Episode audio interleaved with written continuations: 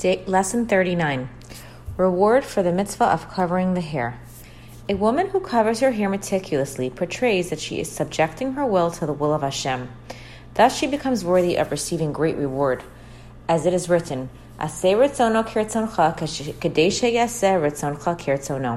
Perform Hashem's will as if it were your own will, and then Hashem will perform your will as if it was as if it were His will.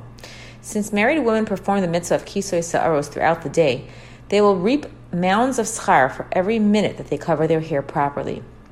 The Zohar promises a woman who is particular with covering her hair, allowing no hair at all to show, will merit children who will be endowed with graciousness and will be among and will be among the most important people of their generation.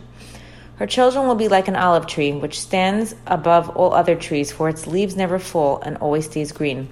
In the same way, a modest woman's children will be more important than all other people in the world. Her husband will be granted brachos from above and below, riches, children and grandchildren, and will be blessed from Zion and merit to see the good of Yerushalayim.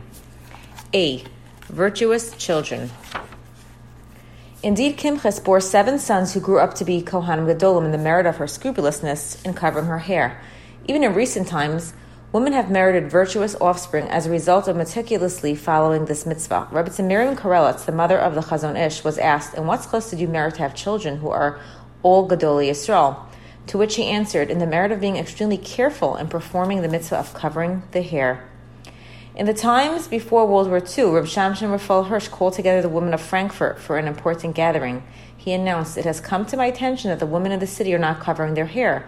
I promise that the first woman who undertakes to restore the crown of glory of this mitzvah and cover her hair will merit a child who will be called Rabban shel Yisrael. There was one woman, Mrs. Rosenheim, who announced, Rabbi Hirsch, I want to be that woman. From the moment she arrived home, she kept the mitzvah perfectly. Shortly afterwards, she bore a, chi- she bore a son who became one of the founders of the Beis Yaakov movement and has only been referred to with the title Morenu Harav. Indeed, the Chafetz Chaim introduced him at the Knesset Gedola with the title Morenu Harav Yaakov Rosenheim. This teaches us much about the merit of women who are careful with the mitzvah of Kisoy Saros.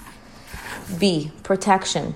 The head covering of a married woman serves as a protection for herself and her family. Rabbi Bar Yochai, the Rav of Sderot, Eretz Yisrael, has relayed to reporters, Since the decree against Sderot, I sit with my tefillin all day. I feel the tefillin protecting the city. Indeed, miracles are happening constantly. So many missiles are being shot and so few are injured. These tefillin are my weapon.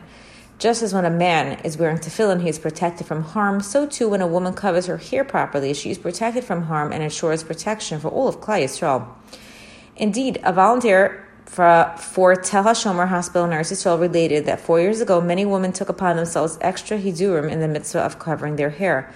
At that time, the ward of cancer patients was significantly emptier than usual. This is heard from Chevi Ruskin.